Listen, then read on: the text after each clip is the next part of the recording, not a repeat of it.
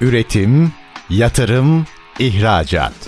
Üreten Türkiye'nin radyosu Endüstri Radyo sizin bulunduğunuz her yerde. Endüstri Radyo'yu arabada, bilgisayarda ve cep telefonunuzdan her yerde dinleyebilirsiniz. Endüstri Radyo.com Çetin Ünsal'ın hazırlayıp sunduğu Reel Piyasalar programı başlıyor.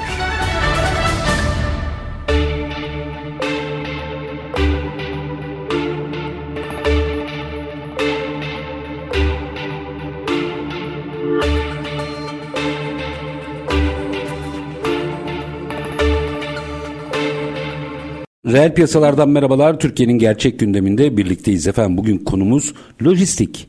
Baktığınız zaman aslında ne üretirseniz ya da neyin ticaretini yapıyorsanız yapın içte, dışta bir şekilde aslında içli dışlı olduğumuz sektör bu. O yüzden orada da, e, bir tarafta hem gelişmeler bizi çok etkiliyor. İkinci tarafta bu kulvarı doğru kullanıyor olmak maliyetlerden müşterinin devamlılığına, memnuniyetine kadar uzanan geniş bir yelpaze yelpazede her şeyi etkiliyor. Biz bugün biraz bunların tam, tamamına bakacağız. E, çünkü biraz ortadan bakacağız meseleye. Evet bugün itibariyle baktığımızda çok enteresan sorunlar var. İşte Kızıldeniz bir tarafta, e, dünyadaki e, tedarik zincirlerinin değişmesi bir tarafta. E-ticaret başlı başına bir operasyon olarak geldi. Ama ortadan bakacağız dememin nedeni şuydu. Aslında bugün bir forwarder konuğumuz var. Yani e, maestrosu. E, bütün her taraftan teklif alana bir şekilde ulaştıranı e, en iyi pozisyonlanmayı e, anlatabilecek olanı siz e, ağırlıyoruz. Kim bizlerle birlikte bugün Roller Lojistik kurucu ortağı Songül Şimşek. Bugün reel piyasaların konu. Sayın Şimşek hoş geldiniz efendim. Merhabalar, hoş bulduk. Ee, bilmiyorum doğru mu tarif ettim? Aslında şu doğru, anda siz doğru. bütün fotoğrafı görüyorsunuz değil Aynen mi? öyle, evet. Geleceğim. Yani nedir ne değildir, niye lojistiği nasıl kullanmalıyız hepsine geleceğim ama gerçekten şu anda lojistik sektörüne baktığımızda e, sizin gördüğünüz ne? Bir tarafta Kızıldeniz konuşuluyor, bir tarafta e-ticaret patlamış gidiyor. Ne yaşanıyor orada? Ya lojistik çok geniş bir kapsam aslında baktığınızda. Yani e, bizim elimizde hiçbir şey yok. Bir ürün yok. Satabileceğimiz, pazarlayabileceğimiz bir ürünümüz yok. Dolayısıyla biz çok zor bir durumdayız. yani müşterinin ne istediği bizler için çok önemli. Piyasadaki her şey bizi etkiliyor. Her şeyde siz suçlusunuz aslında baktığınızda. Dolayısıyla biz bütün bu durumları anlayıp karşımızdaki insanların bizden neler istediğini belirleyip en iyi hizmeti, en iyi alternatifle, en iyi taşıma yöntemleriyle, en uygun maliyetle en iyi hizmeti vermeye çalışıyoruz. Ee, bizler bu doğrultuda aslında nasıl yapabiliriz, müşteriyi nasıl ikna edebiliriz, e, bu hizmeti nasıl sağlayabiliriz bunların geniş kapsamlı bir araştırmasını yapıyoruz. Çünkü biz forwarder olarak hizmet veriyoruz. İki cümle forwarderlığı da açın ne olur. Mutlaka herkes biliyor reel sektörde Tabii ama. ki. Şimdi e, lojistik sektöründe çok farklı nasıl diyeyim taşıma e, şekilleri de var. E, aynı zamanda bu işleri yapan mesela armatörler var. Direkt bu gemilerin sahipleri, hmm. konteynerların sahipleri.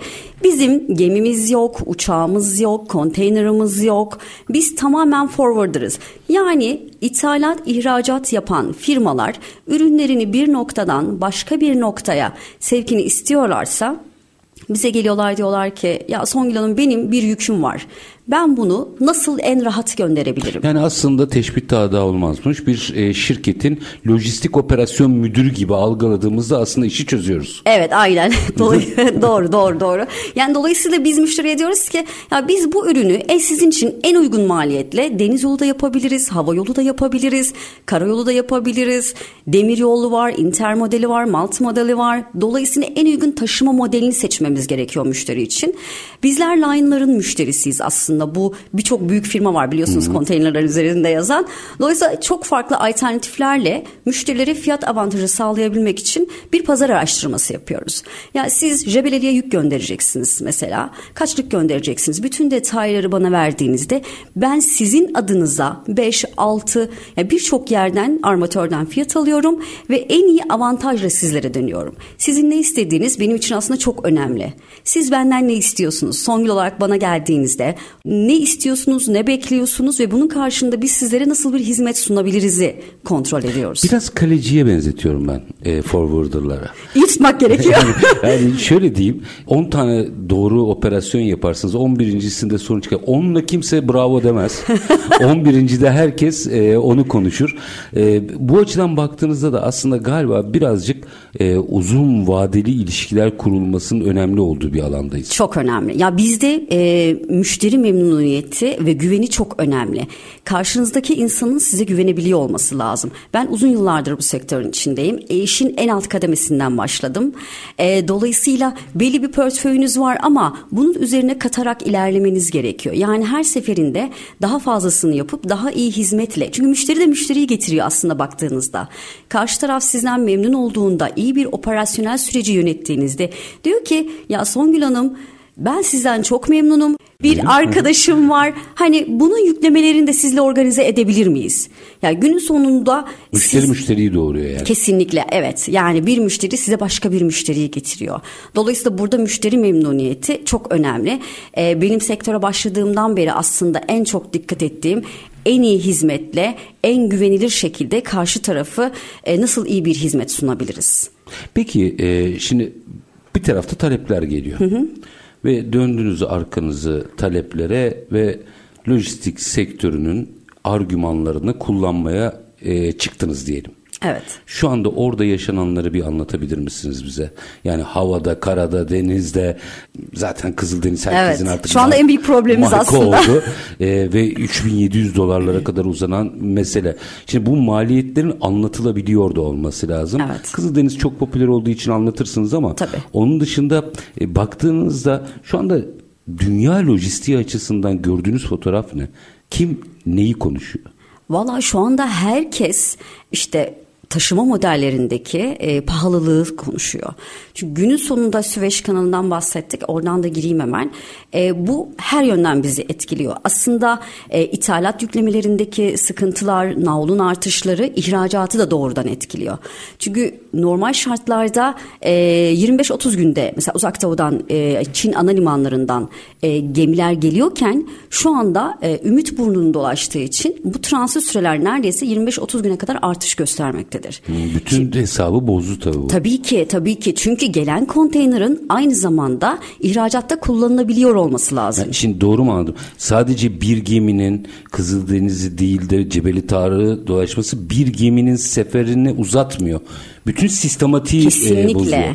Doğru anladım değil mi? Doğru doğru doğru çok doğru. Yani günün sonunda e, her geminin belli bir e, zamanı var. Yani kalkışından varışına varana kadar. Dolayısıyla e, 25-30 günde gelmesi gereken bir ürününüz bu sizin için de yani müşteriler içerisinde de bir sıkıntı yaratıyor. E, 25-30 günde gelecekken 50-60 günlere çıkıyor.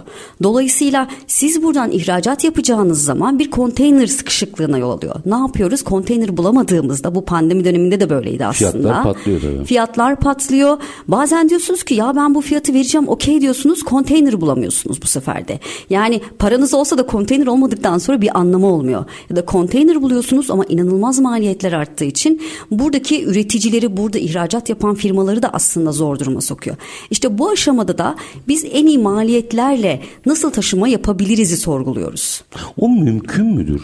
Şöyle Yani bazen mesela hava yolu çok pahalıdır Evet. normalde ama şimdi Kızıldeniz operasyonu düşündüğünde deniz hep en ucuzdur. Gerçi hani deniz mi demir mi onu tartışırız ama duruma yere göre.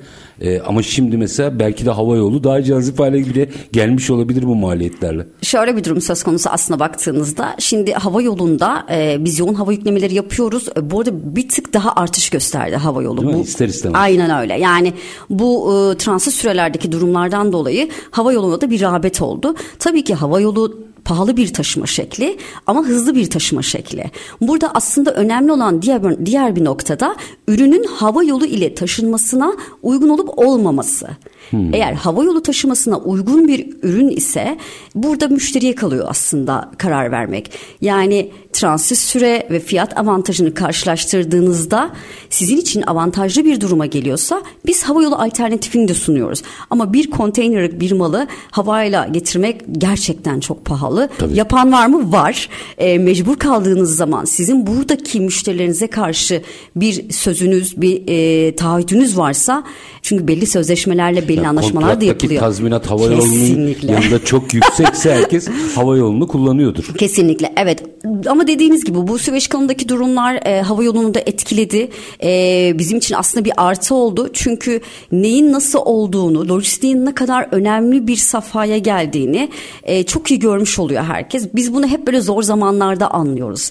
Yani e, lojistiği çok basite indirgiyor bazen arkadaşlar ama inanın çok zor. Bizim için en zoru da burada müşteri memnuniyeti, e, müşterinin tatmin olması. Günün sonunda bu alternatifleri üretiyorsunuz ama üretirken maliyetleri de en aza indirgemeniz gerekiyor. E, yelpazeye baktığınızda e, avantajlı olanlar şimdi bir araya gideceğim ama bunun yanıtını alayım öyle gideyim. Avantajlı olanlar hala e, deniz ve demir mi? Evet. Yoksa mesela biz iki üründen birini Avrupa'ya alıp satıyoruz ya karayolu hal e, alternatif olmaya devam ediyor mu? E şöyle aslında bu sizin beklentinizle alakalı. Karayolu taşıması biraz daha pahalı. Deniz daha uygun kalıyor. Mesela Avrupa yüklemelerini yoğun yapıyorsunuz ama eğer transit süreyle ilgili bir sıkıntınız yoksa denizle yapmanız her zaman daha avantajlı. Ama baktığınızda bugün Almanya'ya bir mal göndermek istediğinizde 5-6 günde gidiyor e, karayoluyla. Karayoluyla. Evet. E, yoksa baktığınızda deniz zaten alternatifsiz. Şu anda galiba %90'lara yakın dünya ticaretinde deniz kullanılıyor. Evet ciddi bir hacmi var. Bu tamamen bölgelerle alakalı aslında. Bunun süreç içerisinde yani bu bozulmanın daha doğrusu süreç içerisinde Türkiye'ye bir avantaj sağlayacağı gibi konuşuldu Kızıldeniz. Öyle mi oluyor sizin? Çünkü siz bütün yelpazeyi gördüğünüz için bu konudaki yorumunuzu merak ederim. Ama minik bir araya gideceğim. Tamam. Aranın ardından alacağım bunun cevabını. Efendim biz bugün uluslararası lojistiği konuşacağız. Birazdan e, doğru operasyon nasıl yapılır onun da yanıtını almak istiyorum ama ilk önce bir kere yaşanana bir bakalım. E, çünkü o yaşananlar maliyetleri çok etkiliyor. E, biliyoruz ki bu dünya koşullarında sizler o maliyetleri ürün fiyatlarınıza yansıtmakta zorlanıyorsunuz. O zaman oradaki operasyonel maliyeti minimize etmenin yolu nedir? İşte e, burada da forwarderlar devreye giriyor. Biz detayları konuşacağız. Konuğumuz Role Lojistik kurucu ortağı Songül Şimşek. Minik bir araya gidiyoruz. Aranın ardından uluslararası lojistiğe mercek tutmayı sürdüreceğiz. Lütfen bizden ayrılmayın. Üretim, yatırım, ihracat. Üreten Türkiye'nin radyosu Endüstri Radyo sizin bulunduğunuz her yerde. Endüstri Radyo'yu arabada, bilgisayarda ve cep telefonunuzdan her yerde dinleyebilirsiniz. Endüstri Radyo.com Kısa bir aranın ardından reel piyasalarda tekrar sizlerle birlikteyiz. Lojistik konuşuyoruz. Rolle Lojistik kurucu ortağı Songül Şimşek bizlerle birlikte. Şimdi e, bütün bu gelişmelerin içerisinde özellikle son dönem yaşanan e, yani daha jeopolitik olarak değerlendirebileceğimiz gelişmelerin içerisinde bu arada bir an önce de bitmesini temenni ederiz. Ya kimse mutlu değil bu işten ayrı konu ama hani o bunun altını çizerek sorayım bu soruyu tekrarlayayım. E, bütün bu uzayan e, hatlardan Türkiye'nin doğru kurgulanırsa avantajlı çıkabileceği tezi ortaya konulabiliyor. Yani sektörlerde genel kamu genelinde değil ama sektörlerde bu bunun gerçekçiliği var mı? Ya bu kime ve neye göre aslında olduğu çok önemli günün sonunda. Şimdi transit süreler uzadıkça ürünlerin gelişlerinde de sıkıntı oluyor. Maliyetler artmaya başlıyor. Bu durumda da şimdi siz bir ham madde alacaksınız. Dolayısıyla bu size 25-30 günde gelmesi gerekirken bu ham madde e, 60 günde gelecek, 50 günde gelecek. Dolayısıyla siz o ürünü burada kullanıp ihracat yapmayı planlıyorsunuz aslında. Ve dolayısıyla buradaki çıkışından itibaren de bir transit sürede uzama oluyor. Malın mali- maliyeti artıyor. Dolayısıyla Türkiye'de bu arada Türkiye'den birçok insan mal almak için kaliteli ürün üretiyor ve maliyetler bir tık daha düşük. Ama bu son yaşanan durumlardan dolayı farklı bölgelere yönelebiliyor. Bu işte Çin olabiliyor, Hindistan olabiliyor. Çünkü aslında baktığınızda Zamanlama tutuyor neredeyse o zaman. evet yani adam diyor ki ben Türkiye'den alacağıma bu ürünü diyor Çin'den alayım diyor ya da ben bu ürünü diyor işte buradan alacağıma Hindistan'dan alayım. Çünkü zaten baktığınızda transfer süre avantajını kaybediyorsunuz. Yani tez çok da gerçekçi değil o zaman. Bana çok gerçekçi gelmiyor açıkçası. Belki farklı şeyler düşünülerek e, dile getirilmiş bir tezdir. Yaşayıp göreceğiz. E, umarım artısı olur. E, ama bu durum devam ederse e, ihracat yapan firmalarda problemler çıkmaya başlayacak. Zaten e, ithalat yapıp stok yapan 30 konteyner 40 konteyner tek seferde getiren müşteriler bile artık bir iki konteyner getirip stoklama yapmamaya gayret ediyor. Çünkü stok maliyeti çok yüksek. Çok yüksek. Stok maliyeti yüksek diyor ki ben bunu bir kullanayım sonra gerisini getiririm. Belki navlunlar düşer. İşte herkes şu anda bana şeyi soruyor mesela. Ne olacak Çin tatilinden sonra navlunlar düşecek mi Songül Hanım? E, hayır hemen düşmeyecek. ben de sorayım düşecek. Kötü haber veriyorum ama hayır düşmeyecek hemen. Belki daha sonra çünkü herkes artık bir birikim yaptı. E, dolayısıyla yüksek navlunlarla aslında armatörler taşımaları yapıp Böyle herkes ne gönderecek ne getirecek bunlar bir düzene oturduktan sonra e, belki bir tık daha e, ben düşebileceğine inanıyorum ya da sabit kalacağına inanıyorum. Ama çok çok artar mı daha da çünkü bazı arkadaşlar diyor ki daha da artacak daha da artacak herhalde artmasını istiyorlar bilmiyorum artık. İstemiyoruz. e, temenni edeceğini zannetmiyorum. Evet. Hatta dünyada merkezi yönetimlerin bile temenni edeceği çünkü enflasyonu direkt Kesinlikle. etkilen bir e, mesele bu. Çin gerçekten çok enteresan bir oyuncu haline geldi değil mi? Tatilde Kesinlikle. mesela tatilde olması neyi değiştiriyor? Ya tatilde olmaları biz bekliyoruz şu anda bir iş yok yani iş yok, iş yok derken ithalat yapacaksınız bekliyorsunuz şu an Çin'in açılmasını bekliyorsunuz. Biz şimdi mesela önümüzdeki hafta itibariyle açılmış olacak zaten e, iki hafta bir tatil süreçleri vardı. E, biz de diyoruz ki bu süreç içerisinde ne yapabiliriz? E, navlunlar ne seviyeye gelecek? E, şu gemiye şunu yükleyelim bu gemiye bunu yükleyelim diye biz bunun programlarını yapıyoruz. Birden konteyner sayısı bile düşüyor değil mi onlar tatile girince? E, tabii düşünsenize ithalat olmadığı için şu anda e, e, ihracatta çevrilebilecek konteyner sayısı çok fazla yok. Yani. yani biz tatil değiliz. Biz çalışıyoruz. Başka ülkelerde çalışıyor. Şu an sadece işte Çin tarafında bir e, tatil dönemi var. Ama oradan konteyner gelmediği zaman e, bu konteynerların döngüsünü değiştirmemiz gerekiyor. E, ben ihracat yapacağım. Konteyner buluyorum. E, ama orada biriken bir konteyner stoğu var. Türkiye'ye girmemiş. Bekliyoruz. Girmesini bekliyoruz. Ki biz de onu burada kullanabilelim. E, ve dünyanın çeşitli yerlerine gönderebilelim. Bunu sadece biz Çin alıp Çin'e gö- göndermiyoruz bahsediyoruz. Burada bir yanlış anlaşılma olmasın. Dünyanın her tarafına gidiyor bu konteynerler. Tabii yani şimdi Çin'den konteynerin evet. çıkmaması önemli. Bizim oraya götürüp evet. getirmemiz yani toplamda sirküle olan konteyner sayısı düşüyor. Problem Aynen. bu. Siz Tabii istiyorsanız ki. sürekli Avrupa'ya Aynen. Yok şey olmayan bir şey gönderemiyoruz. olmayan bir şey gönderemiyorsunuz. Ya bu konteyner meselesi dün de böyle miydi? Yoksa biz pandemiden sonra mı fark ettik bunu? Biz pandemiden sonra fark ettik bunu. Yani pandemiyle beraber fark ettik. Pandemi döneminde bu patlak verdi aslında. O gün bugündür de devam ediyor. bu arada tabii ki bir esler verildi. E, normale döndü. Bir ara navlunlar bayağı düştü. Ciddi bir düşüş oldu. E, ben yani şu an düşünüyorum arada 2000-3000 dolarlar var. Ya diyorum biz bunu bu fiyata taşımıştık diyorum. Ama şu dönemle beraber Kızıldeniz e, problemiyle beraber tekrar bir artışa geçti. Ve bu hem ithalat hem ihracatı etkiledi direkt. Bu problem hallolursa bizim işimiz değil ama hallolursa şimdi şöyle bir korku da var. Pandemide o 10 bin dolarları gördüğümüzde bir daha buradan düşmez dendi ya. Hı hı. E, biz bin doların altını gördük. Gördük. Gördük yani. Gördük. Şimdi bu 3700 dolarlara kadar kadar çıkan belli hacimlerden bahsediyorum. Bu problem çözülürse tekrar gevşer mi? Böyle bir ihtimal var mı? Tabii çünkü sıkıntı olmayacak. Ama çözülebilir mi? Ne kadar bir süreç o, içerisinde yani çözülür? O siyasetin. E, evet hani bunu şey aslında öngörmek lazım ama daha da fazla yükselirse gerçekten ekonomik anlamda büyük sıkıntılara sebebiyet verir. Biz çok yükseleceğini düşünmüyoruz daha da fazla. E, bu problem çözülürse daha normal seviyelere ineceğini düşünüyoruz. Çünkü biz bunu pandemide gördük. Evet en yüksek seviyelere geldi ama sonrasında yavaş yavaş yavaş olması gereken yere de geldi bu fiyatlar. Yani aşağı yukarı tepe noktalardayız diyebiliriz o zaman. Hani evet. bilemeyiz artar. Ekstrem bir şey olmadığı şey sürece. Olmadı. Buralardan çok daha e, sıçramalar yapmaz gibi anlıyorum bunu. E, evet. Sorun çözülmeden aşağıda inmez. Kesinlikle bu sorunun çözülmesi lazım. E, ya da eğer ki çünkü benim hani duyduk duyduğum kadarıyla artık ümit burnu tamamen kullanılacak vesaire diyorlar. Ama bu Türk firmaları için e, özellikle ithalat ve ihracat yapan firmalar ki bana gelen geri bildirimler de bu şekilde e, büyük sıkıntı yarattığı yönünde. Umarım en kısa zamanda çözülür. Türk ihracatçılarını, Türk ithalatçılarını da desteklemiş oluruz bu anlamda. E, navlunlar ne kadar aşağı olursa e, bizim aslında ihracat dengemizde o kadar artar diye düşünüyorum. Yaşayın.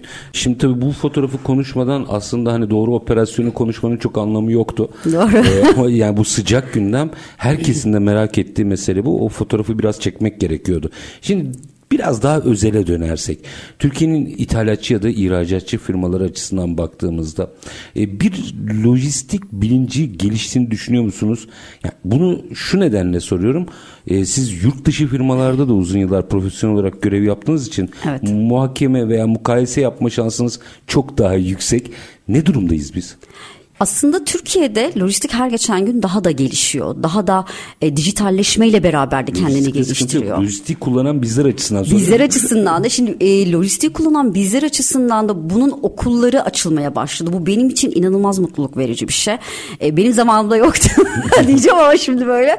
Gerçekten daha bilinçli arkadaşlarımız, e, eğitim alan arkadaşlarımız bu işin içine en alt kademeden en üst kademeye kadar ilerlediğinde aslında bu bilinçle beraber daha iyi bir hizmet, daha iyi bir süreç yönetimine sahip oluyoruz. Burada da aslında direkt müşteriyi etkiliyor. Çünkü sizin karşınızda müşterimizin her zaman beklediği şu doğru bir operasyon, e, düşük maliyetle en iyi hizmeti alabilmek. Türk insanı da beklentisi genel itibariyle biliyorsunuz.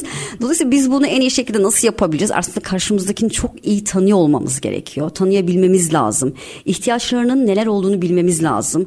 E, Genç arkadaşlarımızın bunun eğitimini alıyor olmaları, e, bunun yanı sıra lojistik firmalarında staj yapıyor olmaları onları daha da geliştiriyor ve böylelikle ileriye dönük aslında kendini geliştirmiş, e, doğru süreçleri yönetebilen arkadaşları görmüş oluyoruz. E, baktığınızda bugün daha tamam bu ileride işimizi çözecek. Bugün itibariyle baktığımızda e, biz bir lojistik firması demeyeyim yani. Şimdi forwarder e, karşımda ona göre for, bir forwarder'dan ne isteyeceğimizi biliyor muyuz? Gerçekten soruyorum ama. Yoksa günün sonunda ne istendiği çok belli. Evet. Ya benim malımı götür, benim malımı getir. Evet.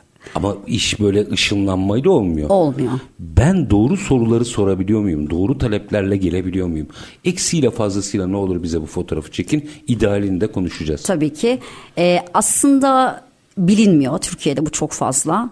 Baktığınızda ne isteyebiliriz, ne sorabiliriz? Yani sadece sizden istenen aslında e, ya ben bunu göndermek istiyorum. Hani böyle geliniyor size. Tabii daha profesyonel olarak Şüphesiz. Ortalama bir şey yapan konuşuyoruz. arkadaşlar ama ortalamaya baktığımızda tam olarak e, ne istendiği bilinmiyor günün sonunda. Ne istenmesi gerekiyor? Yani ben diyelim ki bir bu ihracatta ve ithalatta değişiyor mu bilmiyorum. Eğer değişiyorsa orayı da ayrı ayrı açarak cevaplarsanız sevinirim. Ben günün sonunda ne yapayım? Fransa'ya diyeyim. Rastgele. Fransa'ya ihracat yaptım. Ve bunu en doğru, en feasible ve en güvenli şekilde göndermek istiyorum. Benim aşama aşama forwarder'a sormam gereken, talep etmem gereken şey ne?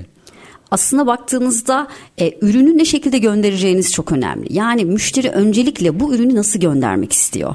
E, acil bir ürün mü? Ürünün içeriği tam olarak nedir? Ya kara mı yapmak istiyorsunuz? Deniz mi yapmak istiyorsunuz? Hava mı? Multi model mi? Intermodel mi? Nasıl bir taşıma yöntemini belirleyeceksiniz? Bu arada bu taşıma yöntemlerini belirlerken aslında sizin için önemli olan diğer bir konu ne? Maliyet avantajı mı? Transit süre mi? Yoksa bu malın sorunsuz bir şekilde karşı tarafa gönderilmesi mi? Benim için çok önemli olan kısım sizin ne istediğiniz. Çünkü ben sizin isteklerinize göre aslında yönlendiriliyorum. E, ama bakıyorum karşımdaki eğer e, çok bu konuda net değilse tabii ki ben de bir forwarder olarak alternatifle geliyorum. Diyorum ki ya Çetin Bey bu ürününüz havayla uygun. E, maliyet de aslında baktığınızda karayla yapıldığında ufak bir malzeme ise de Diyorum ki 3 aşağı 5 yukarı dengelenir. Eğer acilse gelin biz bunu hava yapalım diyorum. Ama mesela eğer e, tonajlı bir yükleme ise ya Çetin Bey karayla yapmayı düşünüyorsunuz ama gelin biz bunu denizle yapalım. Eğer acil değilse transit süre biraz uzar ama en azından size maliyet avantajı sağlarız diyorum. Burada da karar size kalıyor müşteri olarak. Yani aslında tonaja ve ürüne tabii ürüne göre yani bozulacak bir üründe de Tabii. onu da dikkate almanız lazım. Tonaja göre aslında tercih edilen yol değişiyor anladığım Tabii kadarıyla. tonaja göre değişiyor, ürünün cinsine göre değişiyor. Gıda mı gönderiyorsunuz, reefer konteyner'a mı ihtiyacınız var? Ya da mesela bazı malları gönderemiyorsunuz. Her mal, e, her taşıma yöntemine uygun olmayabiliyor. Mesela Yasaklı olan mallar var, tehlikeli mallar var. Hmm. E, dolayısıyla kimyevi ben, maddeler falan. Tabii diyor. kimyevi maddeler olabiliyor. E, dolayısıyla sizin ürününüz bu taşıma yöntemine uygun mu? Ben de sizi forwarder'ınız olarak, hizmet vereniniz olarak aslında bu konuda yönlendiriyorum. İşte MSDS'leri zaten oluyor. Yanıcı malzemelerin parlayıcı. Her malzeme başka bir malzemeyle aynı ortamda bulunamayabiliyor. E, günün sonunda etkileşim sağlanabiliyor bununla alakalı.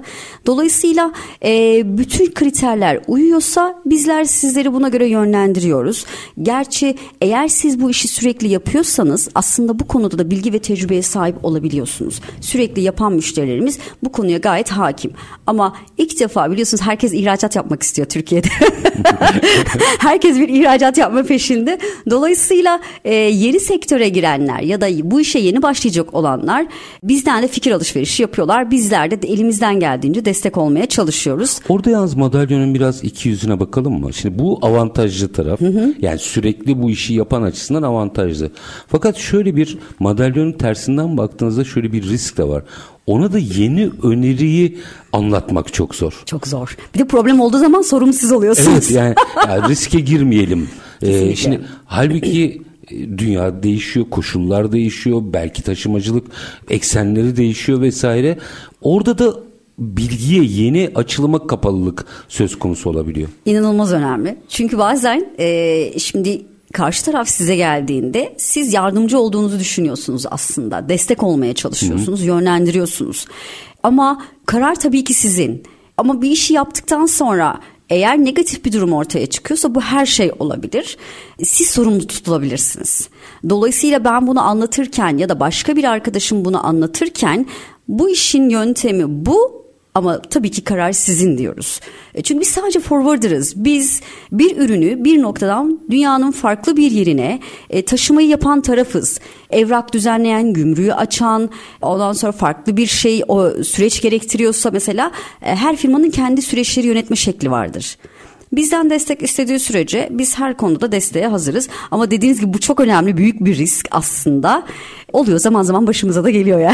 Çünkü şeydir böyle hele birazcık firma büyüdüm mü ya bir dakika şimdi çok riske girmeyelim ama orada mesela o riske girmeyelim aynı zamanda bazı fırsatların da gözden kaçmasına neden Kesinlikle. Yani aslında ne istediğinizle alakalı bazen o risk bazen olmaz dediğiniz iş e, siz işin içine girdiğiniz zaman oluru geliyorsa evet o iş artık sizde. Siz devam ediyorsunuz. Çünkü o işi siz yapıyorsunuz. Siz organize ettiniz.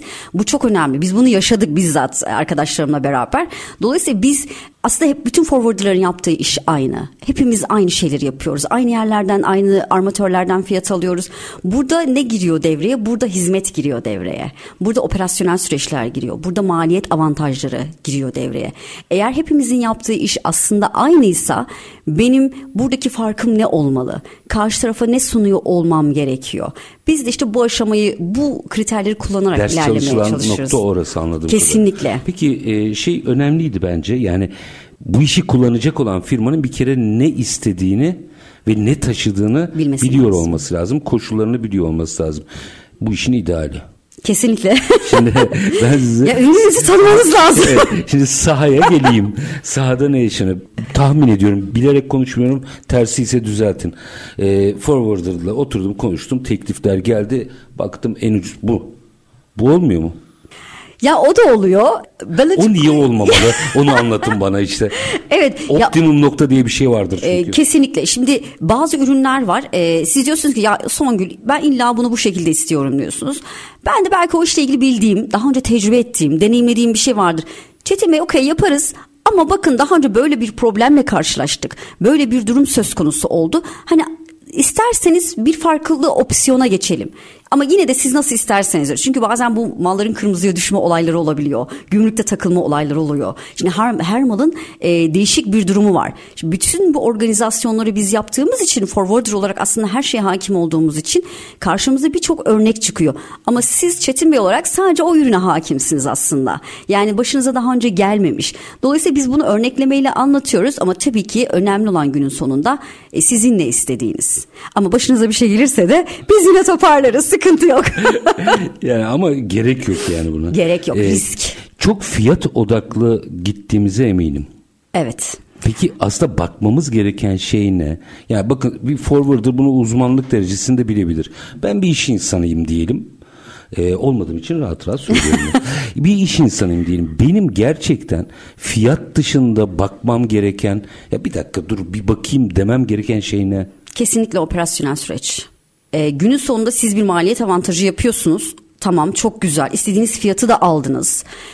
Ama süreç eğer doğru yönetilmiyorsa, eğer size doğru bir yol haritası çizilmiyorsa siz sonrasında çok daha farklı maliyetlere katlanmak zorunda kalabiliyorsunuz. Biz bunu yaşıyoruz. Yani 50 dolar için, 20 dolar için evet çok önemli. Günün sonunda e, forwarderlar, armatörler biliyorsunuz biz döviz üzerinden iş Hı-hı. yapıyoruz. Günün sonunda herkese bu ödemeler bu şekilde yapılıyor.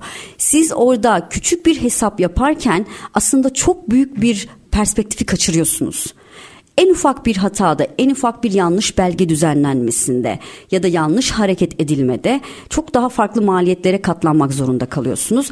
E, bu da artık sizin hani maliyeti önemli dediğiniz evet ben bunu istiyorum dediğiniz noktada farklı bir nedenden dolayı çok daha yüksek maliyetlere katlanmak zorunda bırakıyor. Ve o aşamada çıkar noktanız yok mecbursunuz. Ödeyeceksiniz. Çünkü o işin içine girmişsiniz bir kere. Şey derler dimyata pirince giderken evdeki bulgurdan Kesinlikle, olma derler. Evet. Ve gecini minik bir araya gideceğim. Aranın ardından yine merak ettiğim e, sizler tabii B2B tarafta e, operasyonlar yapıyorsunuz. İşin bir tarafında B2C çok e, enteresan bir şekilde ben buradayım dedi. E-ticaretin patlamasıyla birlikte bütün bunlar aslında lojistik operasyonlarını nasıl etkiliyor merak ediyorum. Hani demin konteyner e, probleminden bahsettik. Bir de bunlar var şimdi işin içinde. Olmasını demiyorum. Nasıl etkiliyor diye soracağım. Minik bir ara. Aranın ardından Rola Lojistik kurucu ortağı Songül Şimşek'te reel piyasalarda birlikteliğimiz devam edecek. Lütfen bizden ayrılmayın.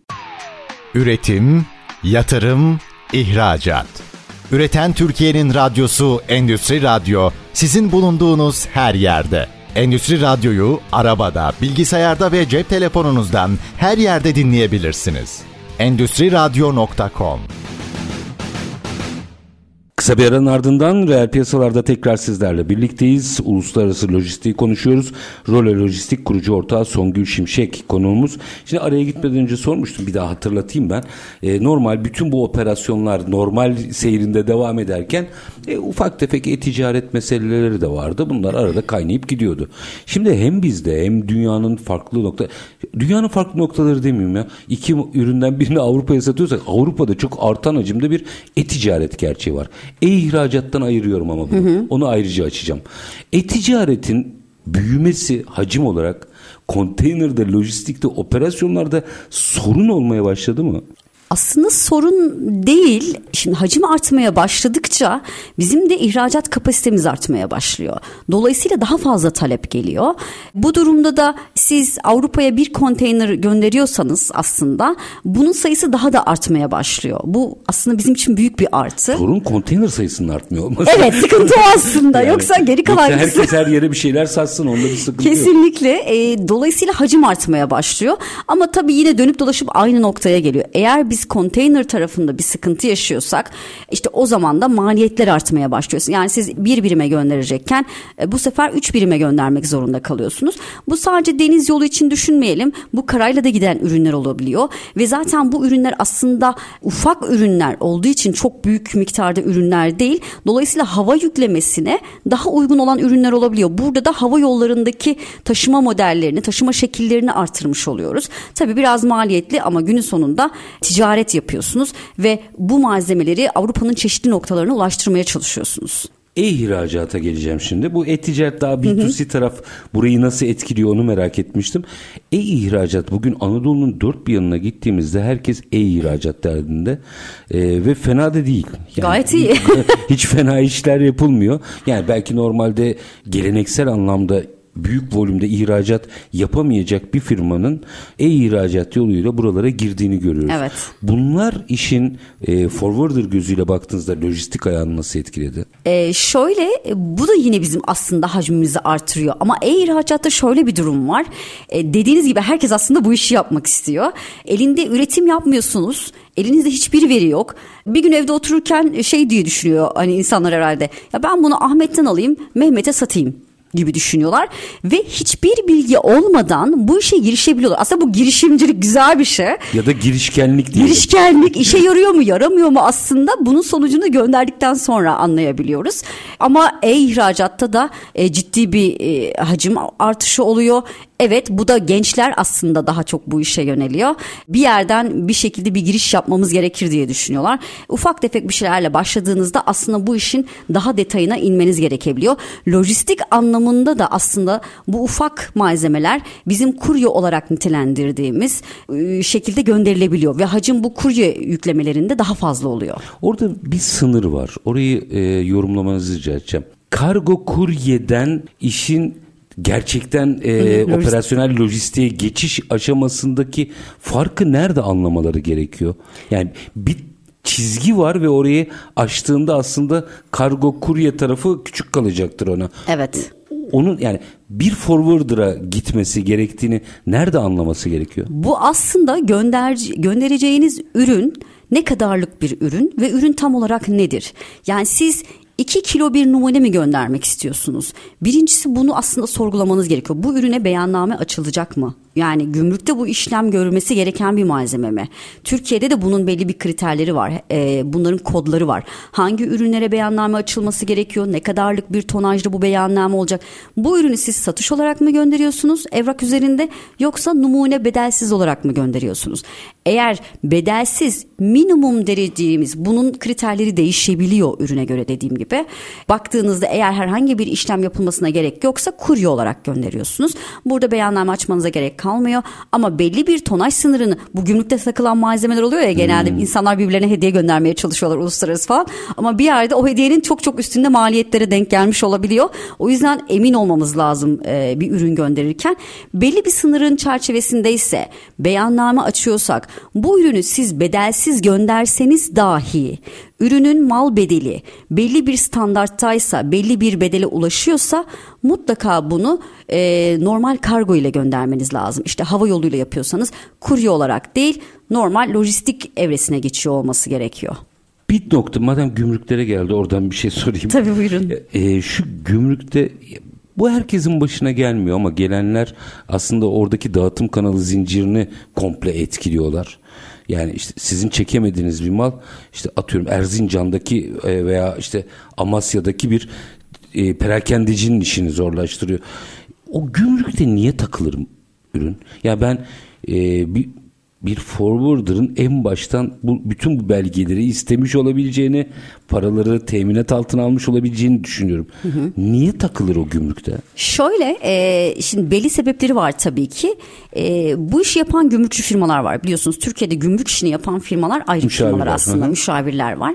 Siz, Ama siz neticede o tabii, biz hep iletişim halindeyiz aslında baktığınızda. Ama evrak hazırlama işi bu aşamada müşteride yani sizde. Siz bu ürünü göndereceksiniz. E, tabii bunu gümrükçünüzle konuşarak yapacaksınız ya da ihracatçınız varsa zaten bunun prosedürlerini biliyordur. Bu ürün için neleri hazırlamanız lazım? Mesela belli bir ürünü gönderirken bazı ülkeler menşei istiyorlar. Bu ürünün diyor burada mı üretildi? Da nerede menşe şehadetnamesi denen ya da bir gıda gönderiyorsanız bunun sağlık sertifikalarını mutlaka yaptırmanız lazım.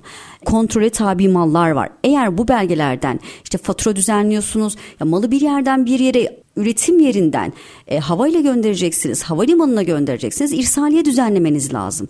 Dolayısıyla bütün evrakların tam ve eksiksiz olması lazım.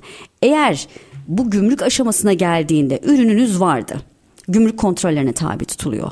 Sizin yapmanız gereken, düzenlemeniz gereken evraklarda bir eksiklik varsa mutlaka gümrük memurları bunların tamamlanmasını istiyor ve ürününüzü o aşamaya kadar bırakmıyor. Diyor ki sizin diyor bu ürünün diyor sağlık sertifikası e, yok diyor. Dolayısıyla bunun sağlık sertifikası nerede? Her ürünü her yere sokamazsınız. Ya da bir ürün gelmiş bazen bizim insanlarımız çok basite indirgeyebiliyor bazı şeyleri. Biliyorsunuz bir kere bir kuryenin elinde e, kargo patlaması olmuştu. Evet, evet. Yani sizin bu eğer bu ürünün ne olduğunu bildirmezseniz çok farklı şeylere sebebiyet verebilir.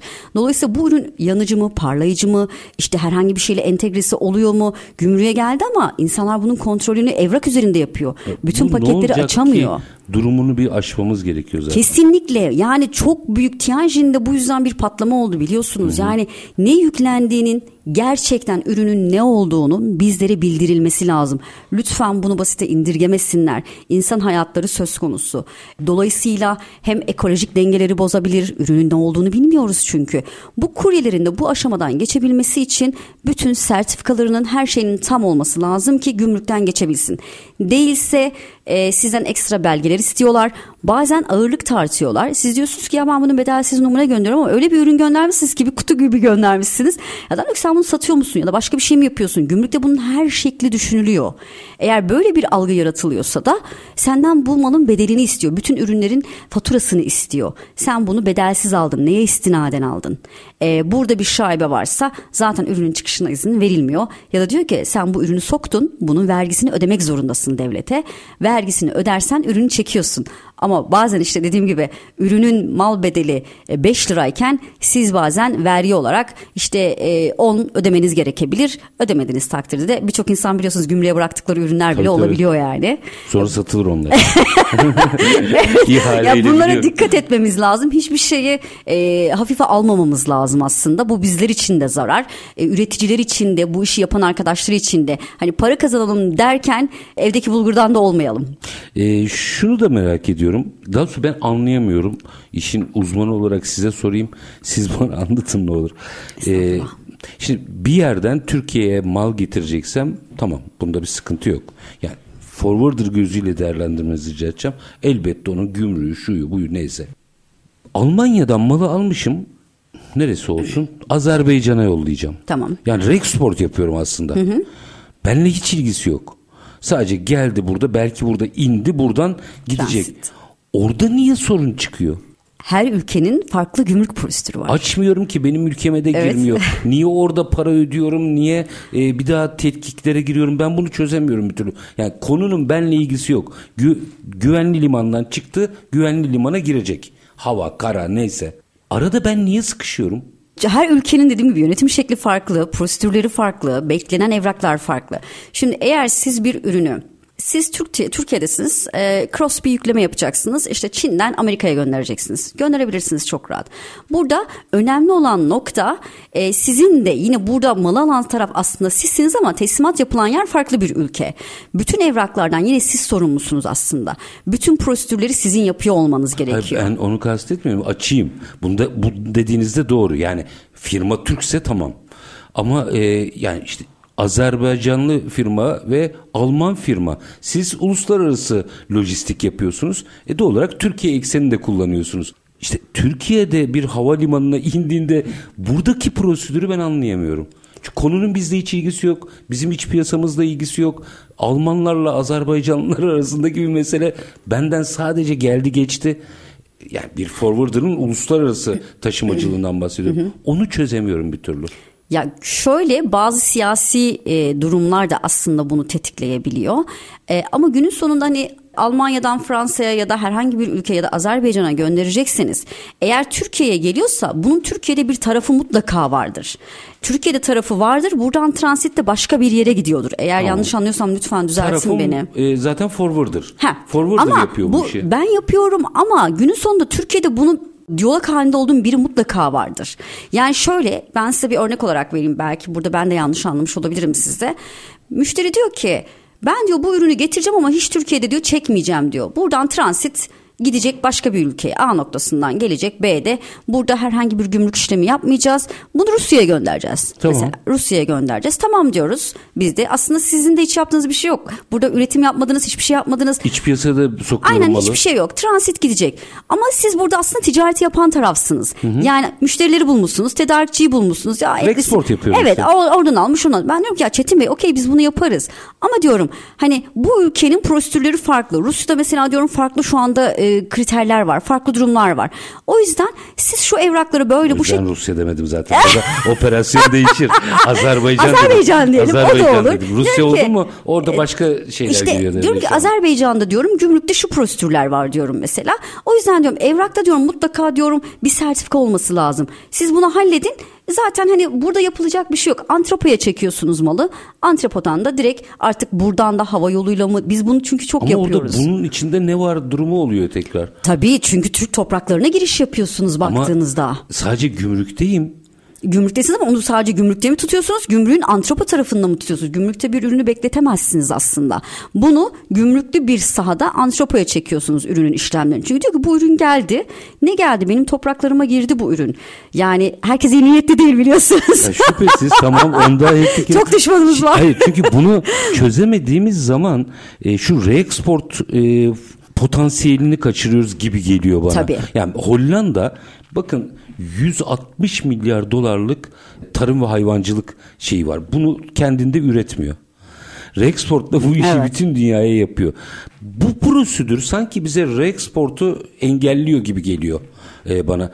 E, yani geliyor tak Hollanda malını e, markasını basıyor ve yolluyor. Müthiş para kazanıyorlar bu işten. Evet. E, ama şimdi buraya geldiğinde burada da bir prosedüre tabi olunca sanki iş biraz zorlaşıyor gibi Ya geliyor. bir tık zorlaşıyor ama zaten bunu yapan insanlar işi bildiği için çok da böyle hani problem yaşayana denk gelmedik açıkçası. Hani burada da aslında bütün her şey hazırlandığı için otomatikman çıkışı sağlanıyor. Sadece dediğim gibi hani Türk topraklarına girdiği için günün sonunda antropo tarafında da olsa yani gümrüklü sahada da olsa e, bizim Türkiye tarafı olarak bunun kontrolünü yapabiliyor olmamız gerekiyor. Çünkü nereden geldi ürün dediğinde karşı taraf Türkiye topraklarından çıkmış gözüküyor. Tamam evrak üzerinde bir şey var ama Almanya. Almanya mı siz onun Ya buraya Almanya geldiğini onu güvenli yollamış olması lazım zaten. işte güvenli yollamış olabilir ama biz de kendi güvenliğimize göre kontrol ediyoruz onu. Ya bu çok ilginç bir Çok- konu. evet, evet, Ben biraz karışık Yine tatmin olmadım bu konudan ama bunu çok Ben konuşmak lazım. anlatacağım. Vallahi, e, çünkü hani bunu yapabilirsek dünyanın her yerinden e, bu girişimcilerimizin birinden alıp birine Evet. normal burada üretelim ve satalım bu başka bir şey ama reexport e, potansiyeli de acayip ve benim bunu yapabilecek burada nitelikli forwarder e, potansiyelim var. Evet çok fazla var. Çok çok iyi bir forwarder e, ekibi var aslında burada. Hani farklı farklı firmalar ama iyi bir birikim var burada. Kesinlikle. Ya günün sonunda e, bu işi biliyorsanız aslında nelerle karşılaşacağınızı, risklerin neler olduğunu biliyorsanız çok da büyük problemler çıkmıyor. E, gün sizin de dediğiniz gibi bu Almanya'dan gelen bir ürün. Bakıyorlar evraklara. Almanya'dan gelmiş. Nereye gidecek? Azerbaycan'a gidecek. Ürün nedir? Detayları nelerdir? Bakıyorlar. Herhangi bir problem görmedikleri sürece bunun çıkışına izin veriyorlar. Bizim tarafımızdan yasaklı herhangi bir ürün değilse. Çünkü bize göre yasaklı olup başka bir ülkede yasaklı öyle da var olmayabilir. tabii. Yani evrak üzerinde e, bütün her şeyi hallediyorsunuz. E, bunu çok firma yapıyor. İnanılmaz yapıyor. Hani siz diyorsunuz Rusya'da evet artık hani var ama Bu, o bugünün Evet hikayesi evet ama ama inanılmaz bir e, transit ticaret durumu da söz konusu. 13. yaptırım pakette bununla 3 ülke ki bence doğrusu da bunu şey yapmamak lazım. Çünkü günün sonunda malı satanlar Almanlar, Fransızlar vesaire. Evet. E, bu bir arkadan dolanma meselesi ama neyse. Onun dışında da Hollanda örneğini o yüzden verdim ben. Burada çok büyük bir potansiyel var. Var. Reexport tarafında. Süren bitti ama bir cümle şunu almak isterim.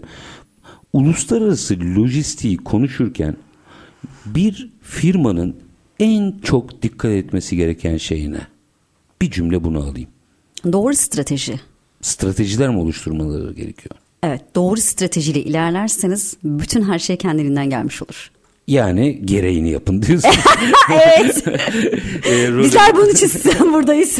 Yüreğinize sağlık. Role Lojistik kurucu ortağı Sayın Songül Şimşek. Çok çok teşekkür Ben ediyorum. teşekkür efendim. ediyorum. Var Çok olun, sağ olun. Sağ olun. Efendim biz bugün e, aslında forwarder gözüyle biraz uluslararası lojistiği, doğru operasyonların yolunu, maliyetleri, sürekliliği, başarıdaki rolünü hatta son sıcak gelişmeleri de işin içine katarak analizini yaptık. Konuğumuz az önce de ifade ettiğim gibi Role Lojistik kurucu ortağı Songül Şimşek'ti. Biz her zamanki iyi bitirelim. Şartlar ne olursa olsun paranızı ticarete, üretime yatırmaktan, işinizi layıkıyla yapmaktan ama en önemlisi vatandaş olup hakkınızı aramaktan vazgeçmeyin. Hoşçakalın efendim.